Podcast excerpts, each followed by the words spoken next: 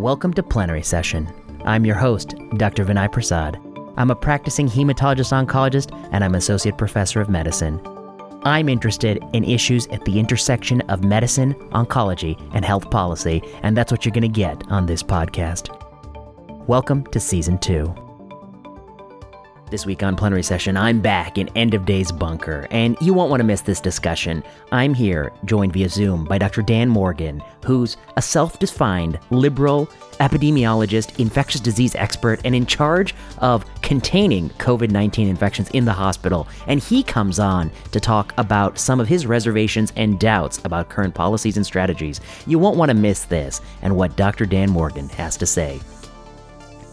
But first, I'm going to have a little discussion about a very difficult topic, which is agreeing 75%, 80%, 55%, or 25% with someone else. We need to do that more than ever before, and it is apparently the hardest thing for people to do. So stay tuned. But first, a thanks. I want to thank those of you who've gone online and support this podcast on patreon.com. Patreon subscribers get access to the slides from lectures I give on plenary session.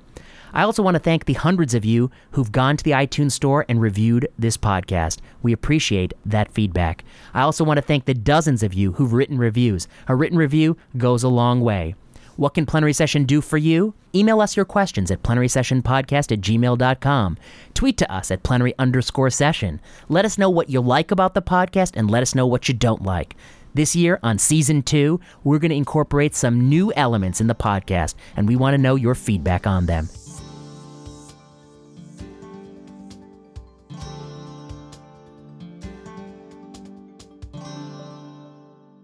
First up, you know, there's something that happens between disagreeing with everything somebody says and agreeing with everything something says. And what's in between those two things is life.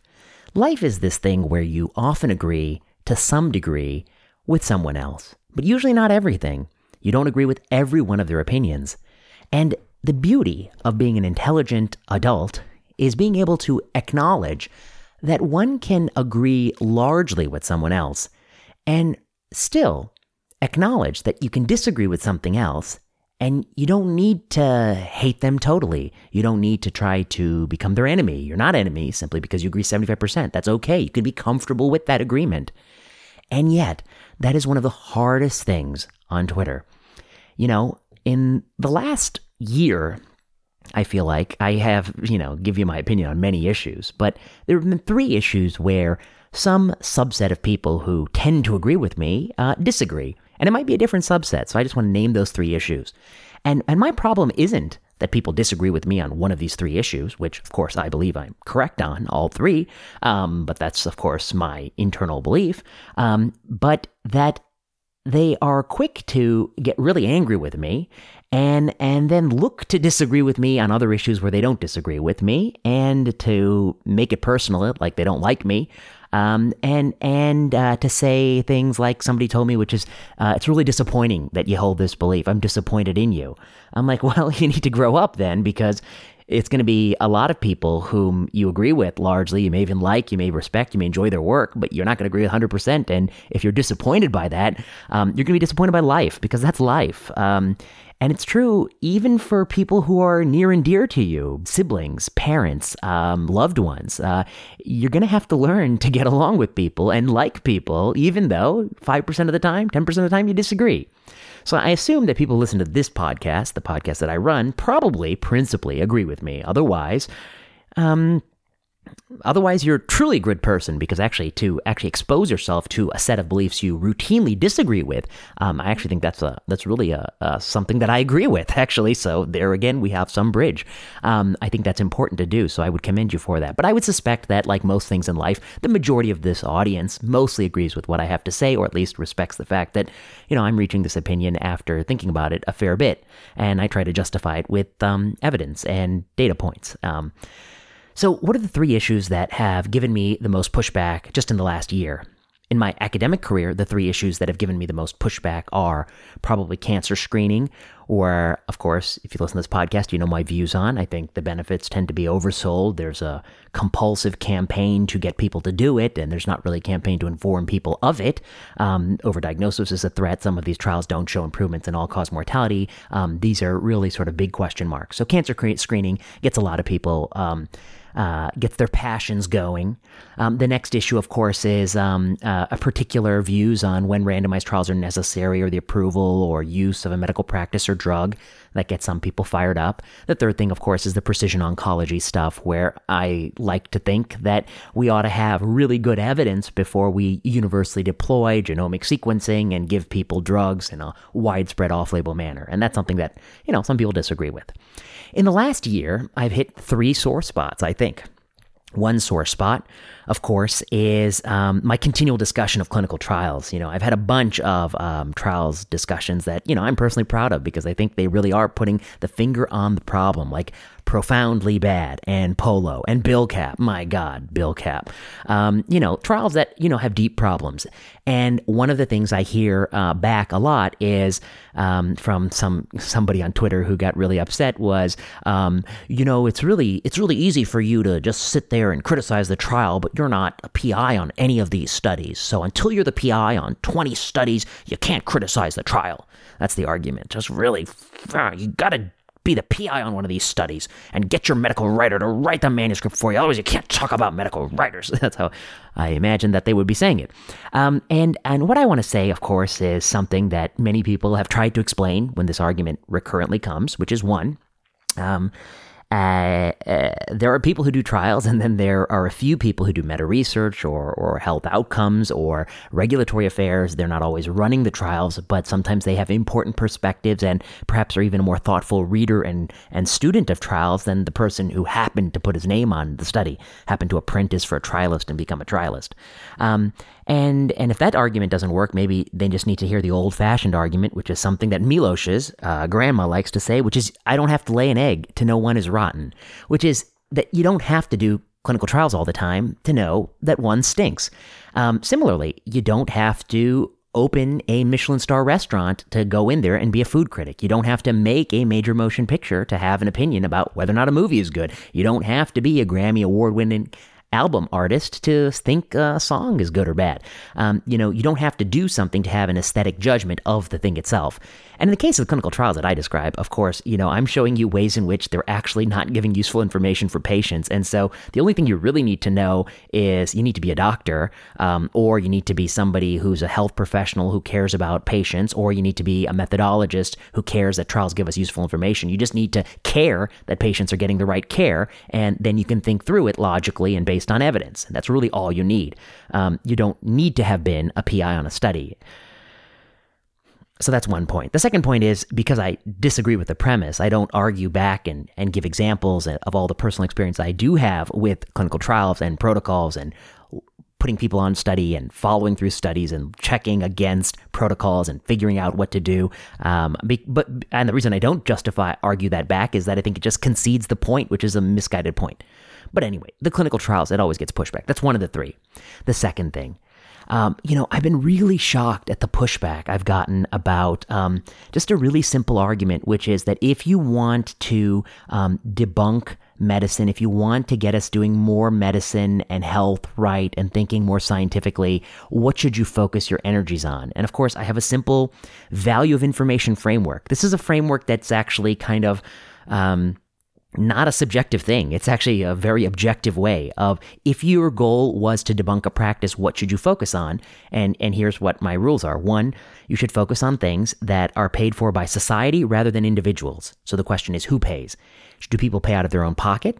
Or does society pay through increased premiums, increased taxes? Do we all fund that? And of course, there's more of a burden to look into what society is paying for because it has implications for all of us in a way that an individual's payments do not. If I choose to buy a gaudy vase and put it on my desk, it's frankly none of your business. If I choose to buy a gaudy vase because I think it's going to ward off a heart attack, um, you know, you might say there's no evidence that that does that. But, you know, again, I'd say it's my money and I can do what I want with it. So, you know, I think we do have to prioritize societal spending. The next thing I think is we have to prioritize invasive medical practices over non invasive medical practices. It would be a whole heck of a lot worse if a routine procedure that involved cracking open the chest or putting a wire in a heart is worse than, you know, a pill um, or a um, sort of um, uh, uh, something that's applied to the skin.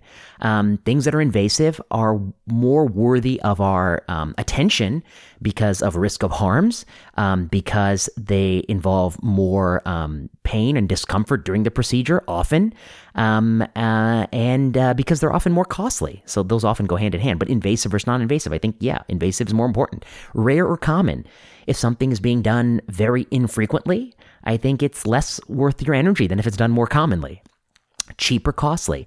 Things that are really costly, uh, stenting for chronic stable angina uh, or cancer drugs, uh, that's much more worthy of your attention than you know whether or not somebody takes uh, uh, milk thistle. You know that's less costly.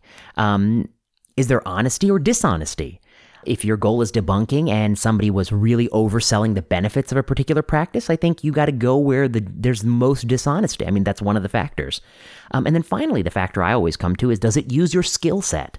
So, you know, if you're an MD, PhD trained surgeon with fellowship training and you think about what you could apply your own energies to and you look at the body of things that are accepted surgically, um, I can tell you there are many, many things that really need somebody to write critical articles on. And in the next year, hopefully, if this goes through peer review, we're going to have a couple papers in surgical practices.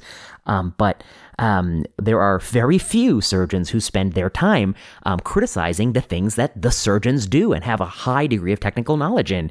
Instead, many of them choose to talk about how cupping is a bad idea or a jade egg is stupid. And then the last thing is, does it affect others? Does it just affect you? Or does it affect others? And here, you know, vaccines is in that other camp. It affects others. It has implications for other people. But jade eggs and cupping just affect the person who's getting it done. Okay, so you know, when I'm critical of people who spend all their time on soft targetism, I um, am often accused of having just simply an aesthetic preference. But it's not an aesthetic preference. It's actually kind of a, a, reasonable way to view the world, which is we have limited time. We have finite time. We have certain skill sets. And you should take your skill set and your finite time and focus on things that disproportionately require society to pay, are more invasive or harmful, are more common, are more costly, are, are, are, are predicated with more dishonesty, that utilize your skill set, and that have implications for other people. Um, so vaccines, yeah, that's coming up there because of the other people implication um, uh, common surgical procedures, and I don't want to name them because I'm going to scoop my papers. Um, but uh, you know, common surgical procedures that have like lousy data. That's where you need to spend your energy because they involve society paying. They're invasive. They're common. They're costly. Um, and there's a huge veil of sort of misconception and perhaps even dishonesty around them. So my views on soft targetism are not, you know, just that a lot of people are wasting their time on the internet. It's because just a strict basis of the facts, you know, it's a it's a foolish thing to do. And you know, you don't have to think too hard about it to realize that I'm making some fair points. Okay. And then the third thing I've gotten a lot of pushback on is, um, you know, trying to separate two things in this really heated discussion of the Stanford authors, Jay Bhatt and, and John Ioannidis, um, uh, which is that, yes, we can really disagree with their policy conclusion that they don't favor lockdown um, that they think society, that lockdown is excessive and was maybe a, a foolish move. That might be their policy conclusion. We have to separate that from their scientific evidence, which is a certain estimate, hotly contested, about the seroprevalence of IgG and IgM antibodies against SARS CoV 2 in Santa Clara County, which is hotly contested. Um, from the third thing, which is who Jay Bhatt and John Ioannidis um, and um, I'm going to mispronounce his name because I haven't seen his name too often, but Benesed, um, you know, to separate them as people. Um, and, and, you know, the argument that Jeff Flier and I have made in stat, and um, again, we tried to make it on the internet, I guess, although I, I really felt like I had to give up after a while, which is that, you know, they could have done a bad study and that study could have serious flaws and and they could have a policy idea that you disagree with those two things are separate and then of course the third thing is um, uh, there's no reason to actually try to make a verdict on whether or not they're good people or bad people. I mean, we can keep it away from getting so, so personal. And I guess it still troubles me that people think they're agents of the right or that they want more people to die or all these things and these kind of crazy things I hear people say. Um, I find that concerning. And um, why do I find that concerning? I find that concerning because um, it might, it won't be long before today's critic, today's most heated critic of John Ioannidis and Jay Bott becomes tomorrow's victim. Who will be tomorrow's victim? Will it be? Uh, it could be me. I could be talking about cancer drug costing too much, and maybe people will uh, decide that that makes me a bad person. It could be um, John Mandrola. Uh, he's going to talk about some some cardiac procedure that uh, is found to be no good, and people could decide that means he wants people to die. It could be any of us, and I think we have to be really careful that um, we we separate things. And the reason I say this is that these were three issues: my views on certain clinical trials, my view on why soft targetism is a waste of a waste of doctor talent, um, and my view that we should hate ideas, um, but respect people. Um, that uh, and and that's something that I try to model on this podcast. Um, uh, these have all provoked ire. Um, and and what bothers me is that there's some people who are quick to use it to um, really, you know, hate on everything that I do. Um, and uh, and the reason I say that was somebody, you know, when I was pointing out that we should like, you know, take it easy on these guys, um, uh, at least not name call and insult them. Somebody said, uh, uh, somebody tweeted that this is this is they tweeted a picture of the book *Malignant*. They said this is from the guy who just wrote a book about bad science, and I was like, yeah. I did write a book about why I think a lot of cancer trials are misaligned. But if you read that book and you find anywhere in that book, it says that um, because cancer trials are bad, um, we can name call and uh, mob uh, stone, uh, you know, scientists. Uh, then I'll be a hypocrite. But I'm pretty confident that, that that's not in that book um, because it isn't. So I just want to bring this back because I, I just noticed some interesting tweets that really, really I find fascinating.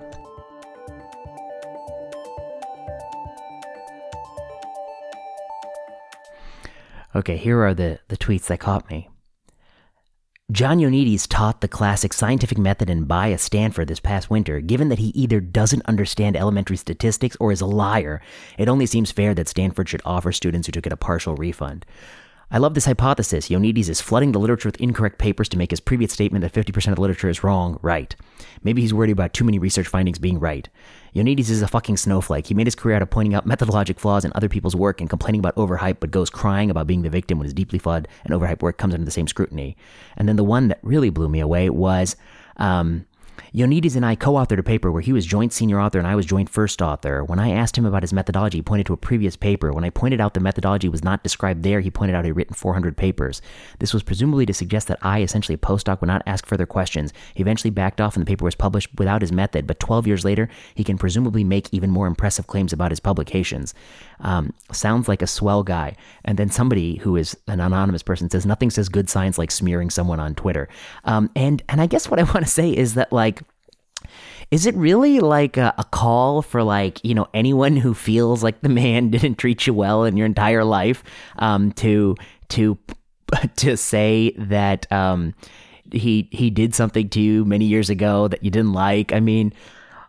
I don't know what to say. I mean, yeah, the stu- the Santa Clara study could be really, really bad, and you can really, really disagree with the guy about his uh, about his policy implications. But twelve years ago, But 12 years ago, you know, he may or may not have said something that sounds a little bit arrogant to one person. I mean, I don't know. Where, where's the limit here? I mean, um, and then somebody said that, you know, that uh, I'm in cahoots because they pointed out that like seven years ago, uh, like one of our paper, we had a we co-authored like two papers together and then I, I, I, looked and i think i've co-authored with some other people who are involved in, in on both sides of this issue and i was like look i've written like 240 papers and i've co-authored with i mean maybe 500 1000 people so I'm not, I'm not you get, you're going to be in this business long enough. You're going to co-author with some people. Uh, doesn't mean that, uh, you know, I, I, got a, I got a horse in the race. Doesn't mean we're actually friends. Um, okay. So what's my point here? My point here is Look, uh, um, I I understand that you know people are angry about different issues. Um, some people feel like they know what policy will save the most lives, and they're very sure about that. And anyone who has policy that, that does something else or has science that might support policy that does something else, even if that science is flawed and maybe overhyped, um, that those people have bad intentions and bad goals. And I guess what I want to say is at least we should keep an open mind that perhaps they may not have bad intentions and they may not be sleeper agents for the GOP, but perhaps they simply do believe what they believe. They may simply be making errors like the kind of errors that a lot of people make. Um, and there is a difference between a few people being critical and a mob kind of going after people. Okay, so that's one point. The second point is the soft target point. The third point is, you know, I'm going to be critical of some trials, which I frankly, that I don't think there are many people critical of. So that's why it's very different. There is no mob there. It's just me, maybe, you know, two other, four other oncologists in the country critical of certain trials.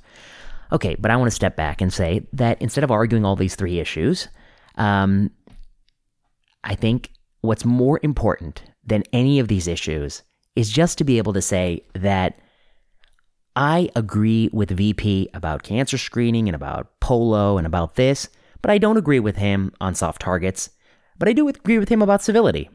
Or a different person, I agree with VP about civility, I agree with VP about soft targets. I don't agree with VP about polo trial, but I do agree with him about BILCAP.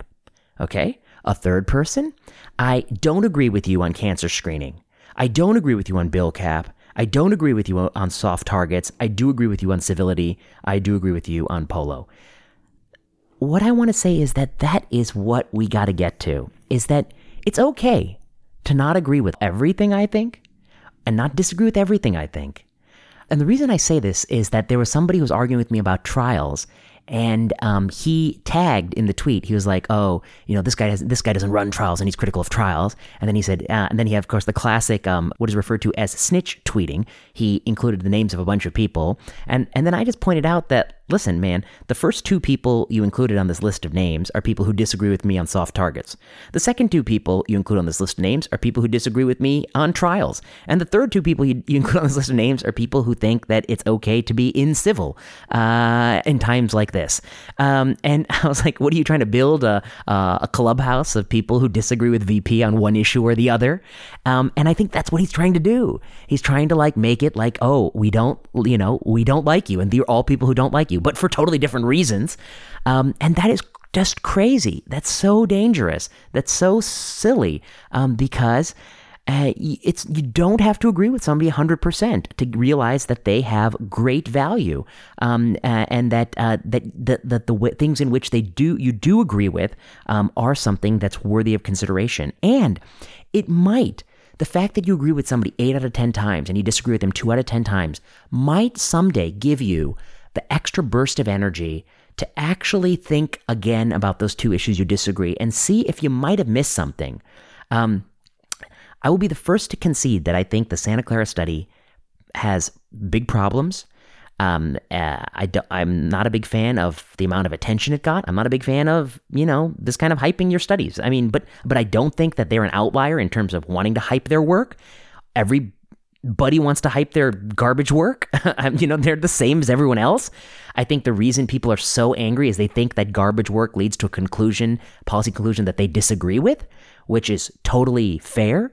Um, but I think we forget that there are many times the uh, it cuts the other way that somebody else is saying some they're hyping their stupid uncontrolled phase two that leads to drug approval that you know is going to have negative implications according to me um, but you know we don't go after them in a mob mentality um, and and then you know all the jokes that like you know um, quote was John Ioannidis' 2020 New Year's resolution to be a living example of everything John Ioannidis has been warning us about. I mean, the jokes about like somebody's body of work they just seem like they're it's it's it's just too much. I mean, take it easy. Okay, so what are the themes here? I feel like I'm beating on more about one issue than I ought to. I mean, because uh, my purpose is not to persuade you on all of these points, which I do realize are, for whatever reason, some people care a great deal about, which I didn't think much of soft targetism, a lot of people care about. This idea of what's the bounds of civility and where does it end? Um, and, and that's something people care about. And then apparently whether or not some of these clearly bad trials are clearly bad. I guess what I want to say is that we all need to step back and accept the fact that um, people are complex. Nobody in science is a sinner or a saint. There's nobody who's all the way one or the other. Everyone is a blend of good views, bad views, good papers, bad papers, um, some different degrees. Um, and we don't have to agree 100% on every issue. Um, uh, but we can still have meaningful dialogue. Um, and if you're the kind of person who wants to snitch tweet and build together a coalition of people who disagree on different issues, you're just a bad person. You're really engaging in a malicious activity. And I think people are losing their marbles online. I bet you would find that academics spending time on Twitter is rising exponentially if you can measure it. I bet you would find that anger is going up and up and up.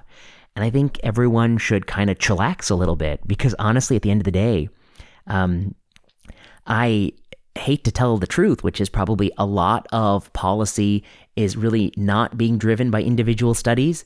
It's being driven by complex interactions of how science influences people's attitudes, which influences the body politic, which influences political leaders. And that has a lot more to do with emotions than it has to do with any particular data point. Um, you know, that's often the case in political science. But anyway, don't kill me for that opinion too. that this is there's not a direct linear link between studies and uh, policies. Um, I, and I also think that you know the chips aren't going to fall just yet. It's going to be ten years from now where people are still going to be looking at all of the things that happened now and what the implications are, um, and whether or not they led to changes and whether or not they led to difference in outcomes. And they will be heavily disputed as as those kinds of methodology papers always are. So anyway, bottom line learn to partially agree with people. It's it's the best thing you can do for your mental health. Two, and the final point: when you get angry on Twitter, um, you act often foolishly. And I just want to close with with what I think is the greatest the greatest example of that.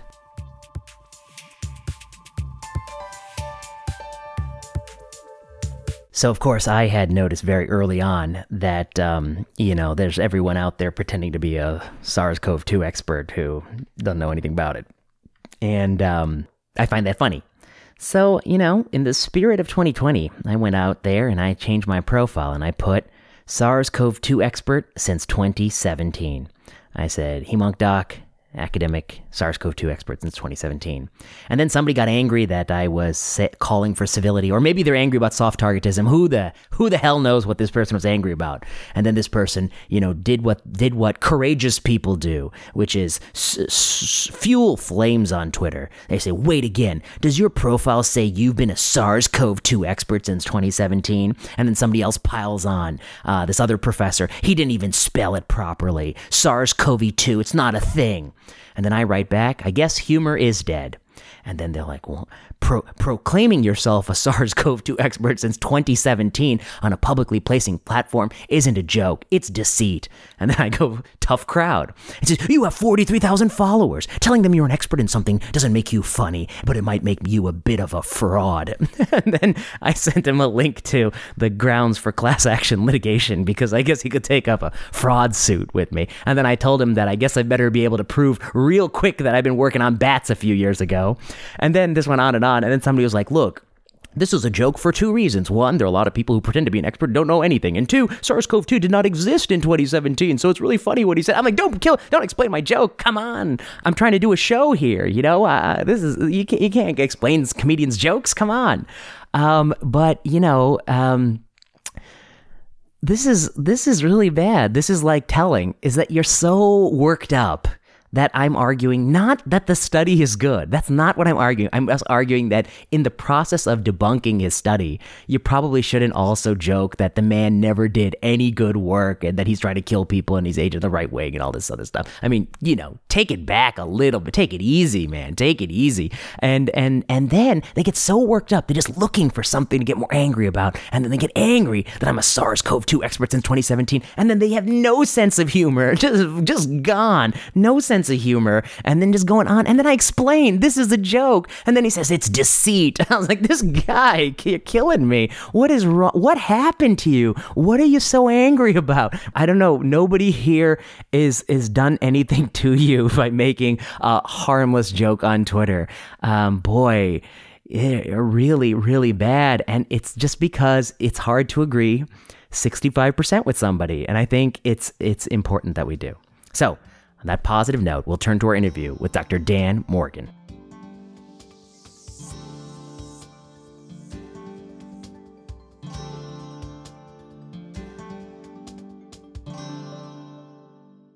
All right, I'm back, joined via Zoom with Dr. Daniel Morgan, who's a professor at the University of Maryland Medical Center. And he's a practicing infectious disease doctor, and he's the head of hospital control. And we were going to talk briefly, because I guess time is time is tough these days, about uh, you know some tweets that that Dan said recently. Um, let me pull up actually. This is by Dan Morgan. This uh, went relatively viral.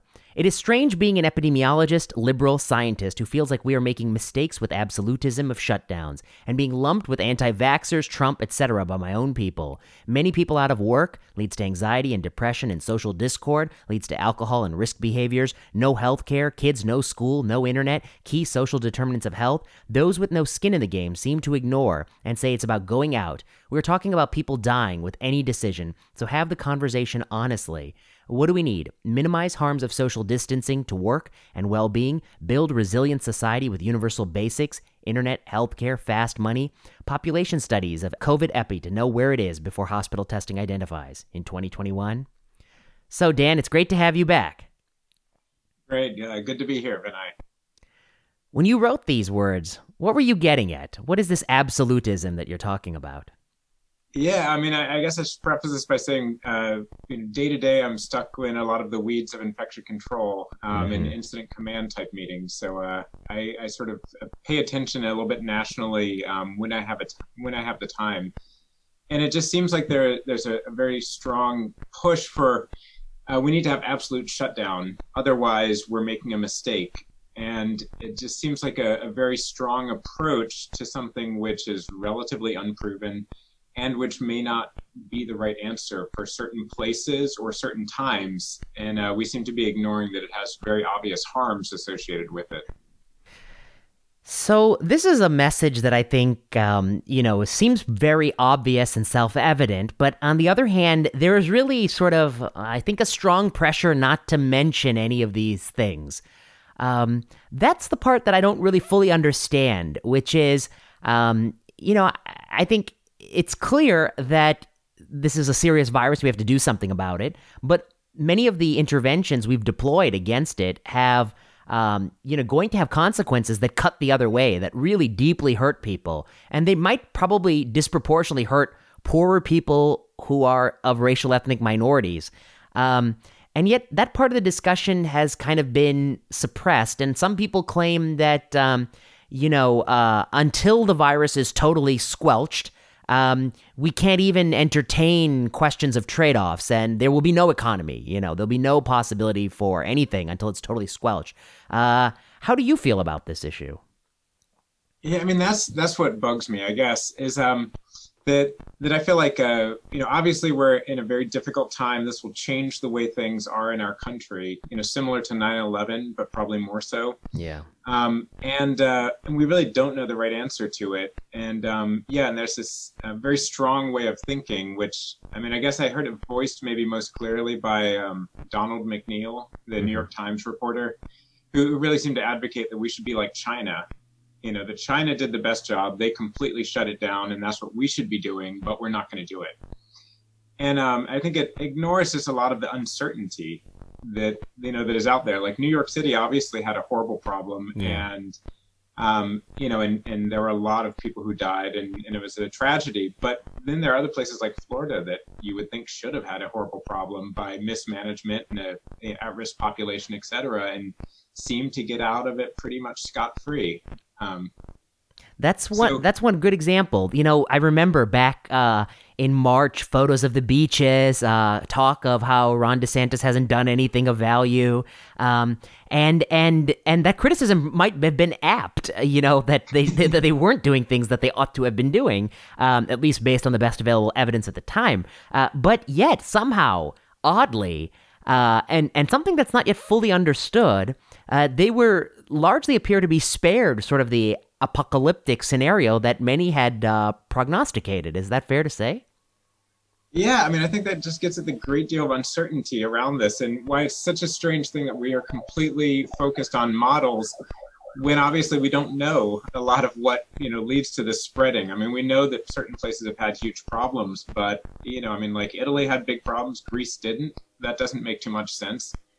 Um, you know, like Florida didn't, but New York did. Um, I mean, I think that uh, acknowledging that uncertainty is important, and um, and and also realizing that if we really set ourselves down as scientists, that this will be horrible if people don't take draconian measures, and they don't take those measures, then we lose a lot of credibility. Mm. You know, I mean, we we look like Ron DeSantis was was smart when he probably just bumbled his way into like you know a lucky situation, right. which may be the you know federal policy right now. Right, that's well put. Um, so, so is it fair to say that the reason you take this stance is that you're a secret Trump supporter trying to get him reelected? Is that what you're up to? yeah, exactly. You know, Ron Paul and, and Trump and whoever. Um, no, I mean that's that's the hard part. Is that um, I think that with Trump being such a divisive figure, I mean, in, in my head too, um, uh, the fact that if if he supports anything or if he takes a certain stance, it seems like um, highly educated, intelligent, thoughtful people sometimes just react in the opposite direction. Um, yeah. You know, as though like uh, they they don't they still can't consider all the options and that that's i guess is what's problematic to me. Like i don't trust him to think through things and to come up with the right decision.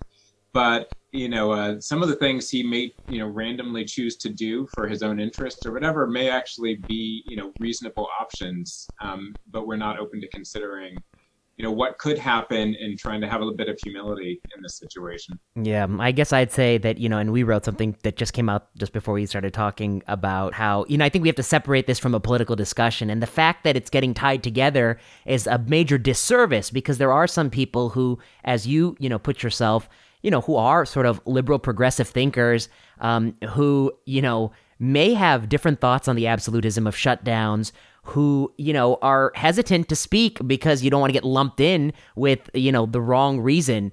Um, but, you know, I, so uh, the wrong motivation for your, your stance. Um, but, you know, I, I wonder if you want to talk a little bit about what Emily Oster wrote today. You know, you tweeted this article, and I has just a third of the way through it before I looked at my clock and realized we had to talk.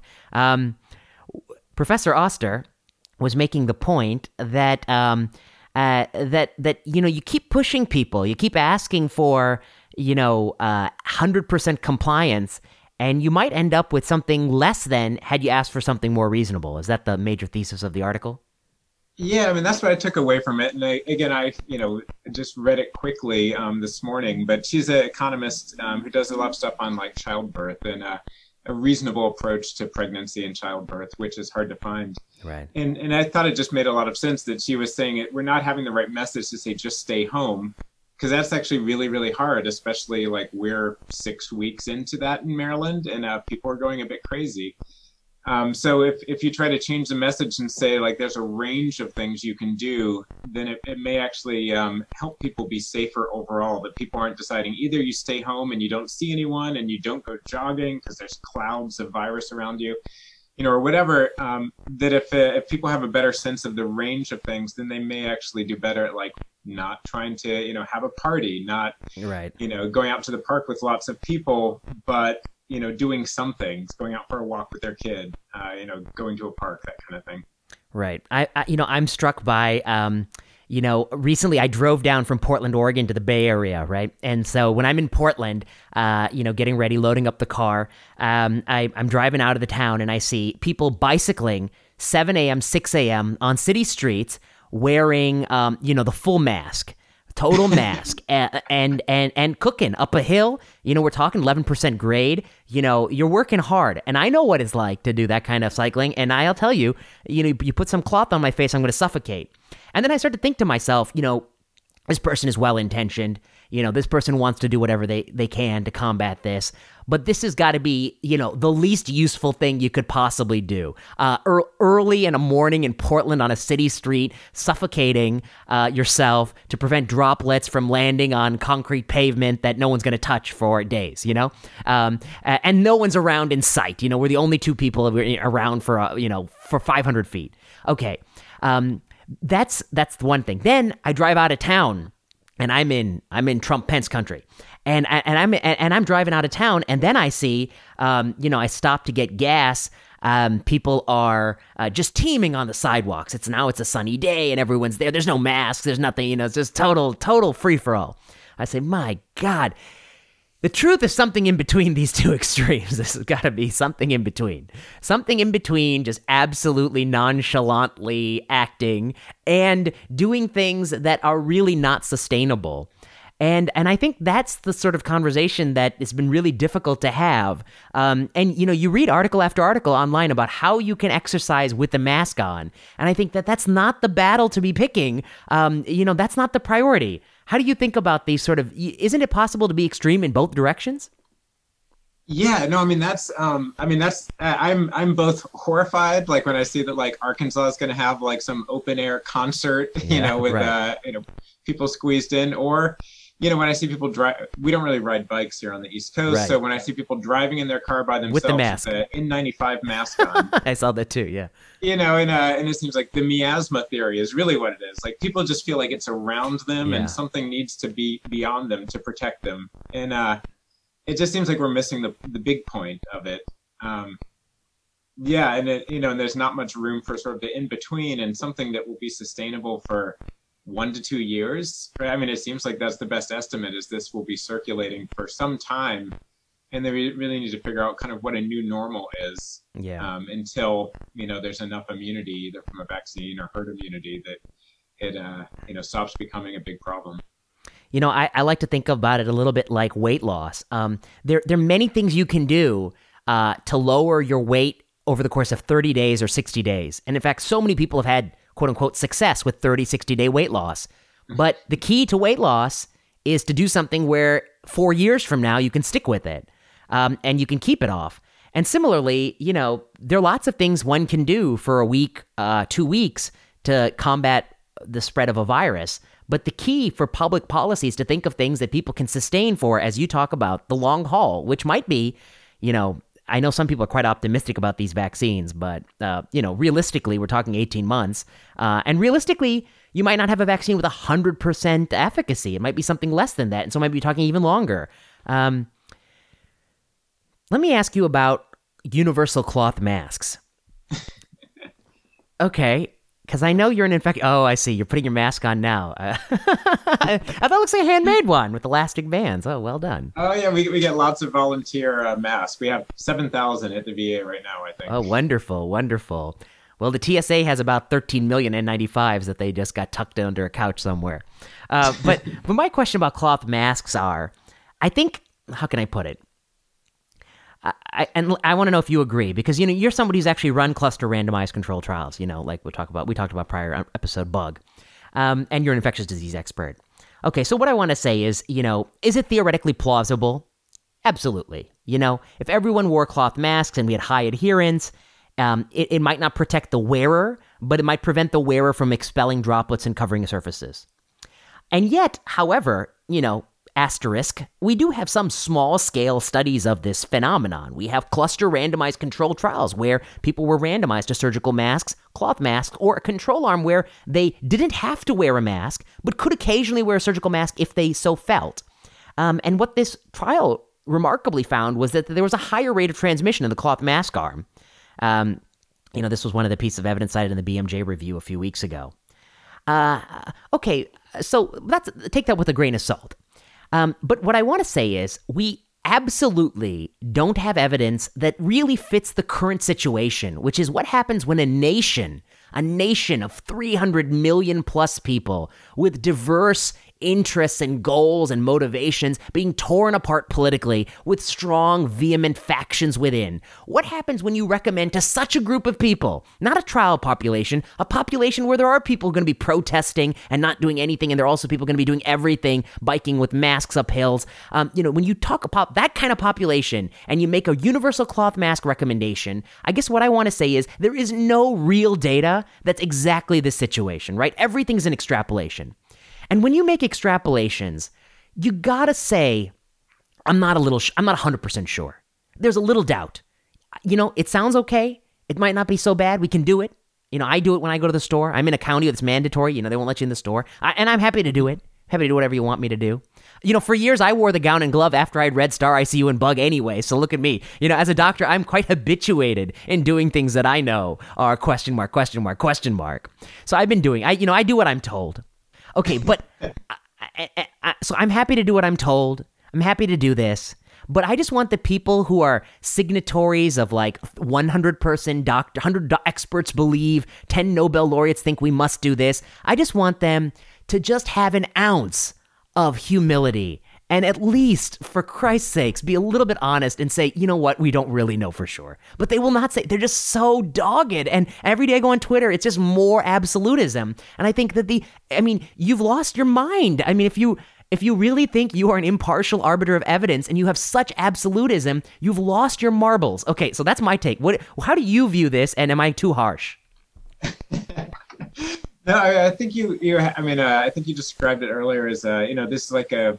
It's it's like a foreign policy decision. Um, you know, we have to decide what we're going to do, and uh, there's very limited information about what to do. And uh, you know, and certainly when you know this uh, pandemic was getting started in the U.S. and week by week you had different guidance coming out and there was no new data, of course, right? I mean, like the CDC was saying, don't wear a mask in the community, and you know, I had that in my town hall and told right. people, like, right. you know, this is what I wear when I'm seeing a patient. This is what I wear when I'm at home. Nothing. Right.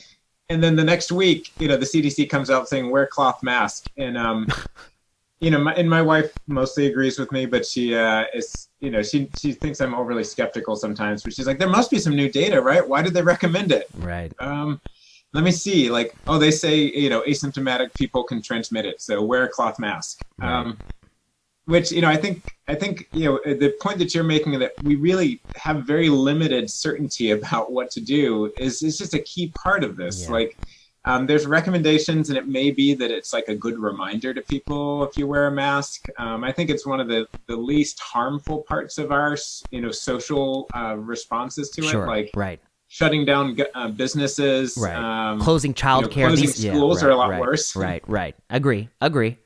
And I do feel like, um, you know, uh, if I imagine like cloth mask and maybe face shields or whatever people want will be like um, as much a security blanket for people to get back out as it has a real benefit for uh, actually preventing infections. And that so probably probably they'll be present for a good while. And i you know and i'm kind of fine with it. I'm resigned to you know drag mine around and uh, put it on when i need. But i also don't really believe in it um, as like you know blocking transmission of a virus um, and yeah it's it's weird being in a position of someone on uh, incident command where we're trying to determine policy for the hospital because i swear about 75% of a hospital uh, issues right now is like little fires, people being upset about something, people being scared, people refusing to come to work. Right. And uh, and so much of the decision making just doesn't even really talk about what's the evidence. It's just uh, what can we do? What will make people feel safe? What right. will make people uh, feel able to take care of the patients who really need it?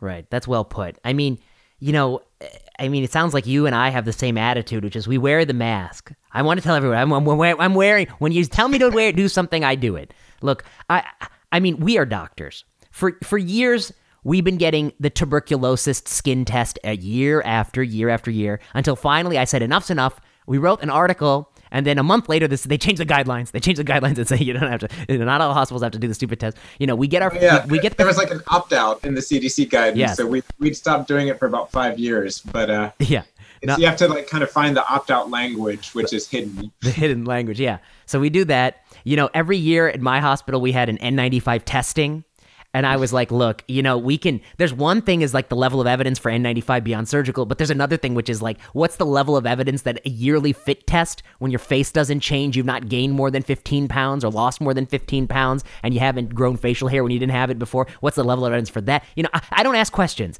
You know, you know. So, I mean, as somebody who studies evidence. I know there are things you can ask questions about, but when it comes to the bureaucracy of hospitals, I don't ask questions. I just do it so I can focus on what really matters, right? So that's my life philosophy, um, uh, which is which I believe to be at least for my expertise, cancer drugs and the like, and and bad clinical trials.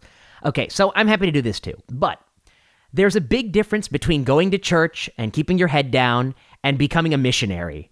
There's a big difference. And and the people who are become missionaries on this issue, missionaries on Twitter, are people who do understand evidence. They're really smart people and they become missionaries and the evidence does not support being a missionary. And that's what I don't understand. And I just, the only conclusion I come to is, you know, it, we all have our own ways of dealing with anxiety. And one of those ways is to proselytize um, for the things we believe are virtuous. And, you know, you can believe eh, there's always an escalating things of virtue. I mean, you can always come up with things, uh, how you can be more and more virtuous. Um, you know, the most extreme thing that no one talks about is if every single human being would separately stay in a room for 14, 15, 20 days with, you know, food, water, uh, uh, you know, maybe an ad- adjacent toilet, but literally never leave the room, you know, you will theoretically extinguish a virus, uh, you know, in a short period of time. Uh, but of course, that's something that we agree we can't do. And so, short, shy, short of that, I think, you know, you have to be cognizant of the fact that, you know, none of these things are panaceas. And all of these things have trade offs. Now let's talk about the trade offs a little bit.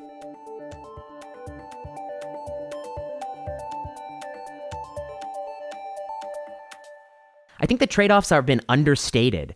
I mean, you make the great point in your thread that the wrong trade off is economy versus health because health and, and socioeconomics are wedded. And when you, you know, when you take a bunch of kids out of school for months, it's not going to be your kids who are hurt the most. It's not going to be children of like, you know, doctor level educated people who are stable income kids that are hurt. It's going to be it's going to be kids who our parents are struggling. They're the ones who are really going to be hurt. The parents are going to be hurt. Um, the parents are not going to be able to save. They might not be able to work. You know, all these things. They're going to be hurt way harder, um, and that's going to lead to death. It's not just going to lead to like bad education outcomes. It's going to lead to death um, because socioeconomic determinants of health are hugely wedded to health. And and and the things we've done, you know, the one two thousand dollar paycheck, uh, that's a that's a bandage on a hemorrhage, right? That's that's not even nearly sufficient. Um, you know, so so I guess my question to you is, it sounds like you you want to weigh these things. It's not easy to weigh these things. So how, what kind of process should we have to weigh all these kind of disparate things? Yeah, I mean, so uh, God, there's, there's a ton that could be responded to with that. I mean, I think um, I would, you know, preface this is one thing that I uh, kind of uh, when I, you know, am on Twitter or thinking about these things, it's kind of a nice break from my daily job where I'm trying to decide policy and figure out what we do in the hospital. Mm-hmm. That I'm not sure exactly what the right answer is. Um, you know, unlike a lot of people, it seems like I think there's a lot of, you know, kind of interesting facts that should drive how we respond to uh, what we're doing, and that we should keep all these things in mind and, uh, you know, and come up with the right policy. Um, and I think school is really a huge one. I mean, here in Baltimore City, the kids who go to public school, because many kids don't have internet access, they can't get school at home. And so the public school can't have assignments for those kids who are in public school because it would preferentially support those who have internet versus those who don't. Mm. Whereas, you know, the uh, the Friends school, the you know the private, um, you know, kind of high end, twenty five thousand yeah. a year school, keeps going kind of as normal, and they have you know everything wired. Um, and when you talk about the kids who uh, who are at home, like, well, where do they go if they're if they get sent home from school and their parents still have to work some kind of essential job, or they're trying to figure out you know how to make ends meet? They go stay with grandparents, right? You know, and so in some ways there could be this unintended consequence that we're putting like young people who you know seem like they get sick and can probably spread the disease, but are you know never get ill. Um, you know, not enough to be in the hospital per se, for example, you know, then you send them to be with their grandparents who actually can die from this. So, you know, a huge unintended consequence potentially. Yeah. Um, and it, um, you know, and you know, there's uh, there was uh, the Portland doctor who was kind of made fun of for uh, his uh, COVID parties, which I'm not advocating COVID parties, but idea, yeah. I mean, I've heard a very reputable, somewhat conservative infectious disease doctors say, well, we should probably send all kids to summer camp, you know, with uh, young counselors, like just let it happen, hmm. um, and they don't get sick, you know, since uh, you know, COVID for for kids is safer than flu. Yeah. I mean, I think that's indisputable that for kids and young adults, you're more likely to be in the hospital from RSV or flu than from COVID. Although I think for nursing homes and older, sicker adults, COVID's obviously much worse. Of course. Yeah, and, and along that last point, you know, a couple days ago, I think in the Lancet, there's a paper about Kawasaki disease being increased in, in, in Europe. And and so people say that look, look, kids aren't hundred percent safe from COVID. There's an increased risk of Kawasaki. I was like, look, Kawasaki is one per 5,000, you know, at baseline. And yeah, yeah, it looks to me rather convincing that Kawasaki, a vasculitis that uh, has no really known trigger or sort of always been idiopathic trigger, but of which one postulated trigger is viral syndromes. Um, when you have a massive viral outbreak, there will be an increase uptick in this vasculitis. Okay, so I'm actually convinced that there is a link. But however, it's still it's still the case that it is much much safer for children to have this because it's still super super rare to get Kawasaki than it is to have the flu. And that fact seems to be lost on people. And you know, I guess I mean, not to advocate for, you know, the summer camp idea, which I don't I, I personally wouldn't favor that idea. But I guess what I what I want to say is that um there's there's there's nothing on earth that has a zero risk. The question is whether or not the risk is commensurate with you know with what you're doing and whether or not the countervailing effects of the of the measure uh, outweigh the the risk. Um, and and the answer is um, you know you can really agree with a lot of policy that's been done to date but to, but you have to keep asking the question i think. We can't just stop asking the question. Um, so i mean you would agree that even though kawasaki risk exists uh, uh, it's still safer for kids to have this than the flu yeah, I mean that that was I mean uh, you know 85 cases of Kawasaki in the United States, especially with uh you know and probably many of the diagnoses being uh, syndromic, you know, which is like what lymphadenopathy, fever, some rash, is a you know would probably not be that surprising to see in a kid who has you know a COVID infection. Um, yeah. You know, I know it has severe consequences sometimes, but I mean I I imagine there's some uncertainty in those cases, but there probably That's is a good an point too. increase Yeah. rate. And if you didn't have a weird name for it, Yeah. you know, if it was called lymphadenopathy or something, Yeah. people would not react as much as like, wow, Kawasaki, that's something weird. I Yeah. remember it from the boards, but yeah. Right. uh, you know, it's it sounds bad. If there's Um, one case of Takotsubo, then it'll all hell will break loose. You can imagine. everyone will be happy that they can pronounce it. Or remember. yeah, right. um, No, I mean, Yeah. I mean, I have a two-year-old. He's he was uh, hospitalized for RSV twice so far in his life. Mm. Um, you know, he just gets bad RSV, and he you know was almost intubated at the Hopkins Oh. ICU over Christmas. yeah. You know, it's not a minor thing. Um, you know, and like a third of the ICU was had patients with RSV. Like, you know, it's just a huge problem, but it's one that we largely don't pay attention to. And COVID obviously is not nearly as bad as that. Yeah. You know, in in in the you know we should ignore it but it's just a you know it's a it's to give us some sense of like the risk that we do accept in a daily basis when we have school and daycare and other things I mean, even the risk of driving your child or pushing them in a stroller to school may sometimes exceed the risk of Kawasaki were they to get co- COVID and then were they to get Kawasaki from the COVID, which is still, you know, orders of magnitude lower than potentially some of these other risks. I don't know. I haven't done all the math. But I guess, I mean, the take home point here is, you know, you're not. Uh, you're not saying that anything we're doing is wrong to date, but what you're saying is that, you know, i- there is an absolutism going on. One of the ways I think that absolutism is going on is this idea that, um, you know, before coming down any rungs of the ladder in terms of liberalizing society or reopening, we need a system in place um, where we can test everybody, you know, daily and trace every single contact. And I guess I think that's a well intentioned idea. And I think that there is some examples of that working well. But once you start to escape 5% of population, 7% of population having a virus documented, that's not an easy thing to do. I mean, and I think that that's been understated. That that is a really, really hard thing to do, um, and you quickly can not do it. I mean, just not even doable. You know, the, it's easy to understand exponential growth when you spread the virus, but tracing contacts is exponential growth uh, with with an even steeper slope, steeper slope. No i mean uh, i mean this this hits close to home because uh, in part of the infection control um, responsibilities i have we oversee some nursing homes and um, we have been really aggressive because nursing homes, you know, clearly are where a lot of the deaths occur from from this disease. And uh, testing, we started out by testing all patients and employees because the VA wanted to be proactive and test everyone, which is a huge lift to do, and Yeah. you know, hard to have the adequate supplies to do that. We got it done, um, and there were started to be cases, and people. There were people who were negative two days before, who were negative, who were positive two days later. Um, so you know the testing is certainly you know far from perfect. You can miss people, which you know is well known. But then the the contact tracing that you try to do, even within a smallish group of like you know which employees had it, who were they with, try to Mhm. talk to them, look at shift overlap, figure out who they were, do an initial test, then follow up later maybe. Um, you know check check patients, isolate them in the right way. It's uh, I mean we have I think like five nurses and three hospital epidemiologists who are working on this, and we spend many hours a day. And I'm still not sure it's working very well. I mean, and that's even with all the resources that the VA has to throw at it. Like we move all of our patients out who are positive, even if asymptomatic, put them in a special private room. and it's still just a, a very difficult thing to get ahead of. So, I I mean, I agree. I think that um, you know South Korea, Germany, other places seem to be you know really taking the test and trace and uh, really monitor closely approach. And even there, it's not working perfectly, and Yeah. we are so far away from being one of those countries that I think you know we're we're going to pretend like we're Germany, but just end up being Iran. Right.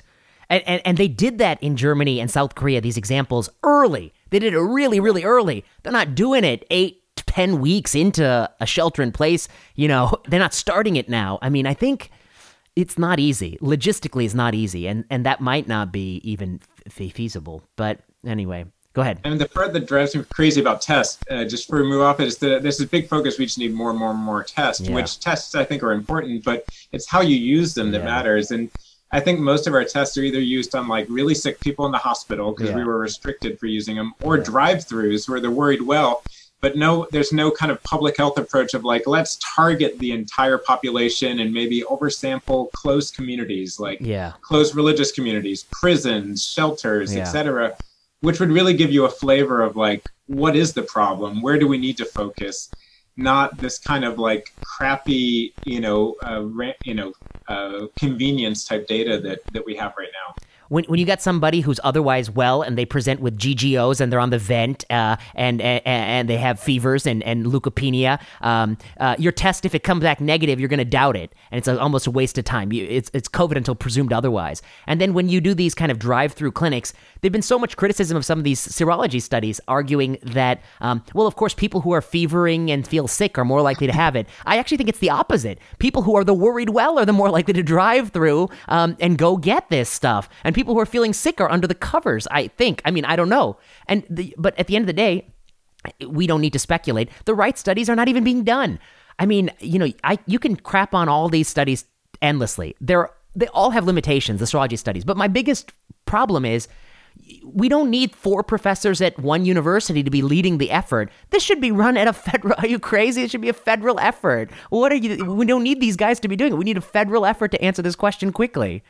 I mean, it's the complete neoliberal dream, right? Like each place is doing it for themselves and has to figure out the smartest way, and each Yeah. hospital's competing for supplies, Yeah. and like let's, uh, you know, outbid someone on N95 so we can sneak them in and have more, and you know, give bunny suits to this, you know, group of anesthesiologists wanted, or Yeah. you know, I mean, it's a, it's it's such a mess, and it could be so much easier with just a little bit of federal guidance. Yeah, well, just like uh, just like tracing all contacts is easier easier thought about than done. Well, Dan Morgan, I'll give you the last word, um, and then and then I'm gonna I'm gonna duck. Um, uh, but you know, I thought your tweets were provocative, and it jeff it definitely generated a you know a, a super large response, suggesting that I think a lot of people are on your wavelength. Um, you know, so what are your final thoughts on this topic? What do you what do you want people not to? Uh, of course, the beauty of a podcast is people who don't listen this long are in the business of misconstruing you. On Twitter, that's the number one game, but not on a podcast. But you know, what would you want people to know about your position and thinking here? Oh, I mean, I, I think that um, that uh, just that I would advocate that we do need to be cautious, but we need to be cautious of both what we do and what we don't do. Yeah. And it seems like you know, similar to uh, you know us treating patients, where there's this bias towards uh, action and always doing something. You know, I think that's gone even further with uh, you know, we need to have some kind of response to a pandemic and maybe doing that blindly. So I just would advocate that uh, we are careful and thoughtful about the the impacts of both what we do and we don't do, and that we probably um, you know revise our policy frequently based upon you know the actual facts on the ground. That's well said. And so that's Dr. Dan Morgan, Trump supporter since 2015. No. uh, infection control expert, professor of medicine, and in fact, left leaning progressive thinker um, who, who, who strikes this message. So, Dan, thanks so much for coming on the podcast. It's great to have you. Yeah, great chatting with you, Vinay. You've been listening to season two of Plenary Session. I've been your host, Dr. Vinay Prasad. Plenary Session was produced by Kiana Klossner, music by Ian Straley and Audrey Tran. Review this podcast at the iTunes Store. Supporters of this podcast can back us on Patreon. Patreon allows you to support artists you like, and Patreon backers will get access to all of the slides discussed on Plenary Session. Got questions for the show? Tweet to us at plenary underscore session or email us at plenary session podcast at gmail.com. We love fielding listener questions. Thanks for listening.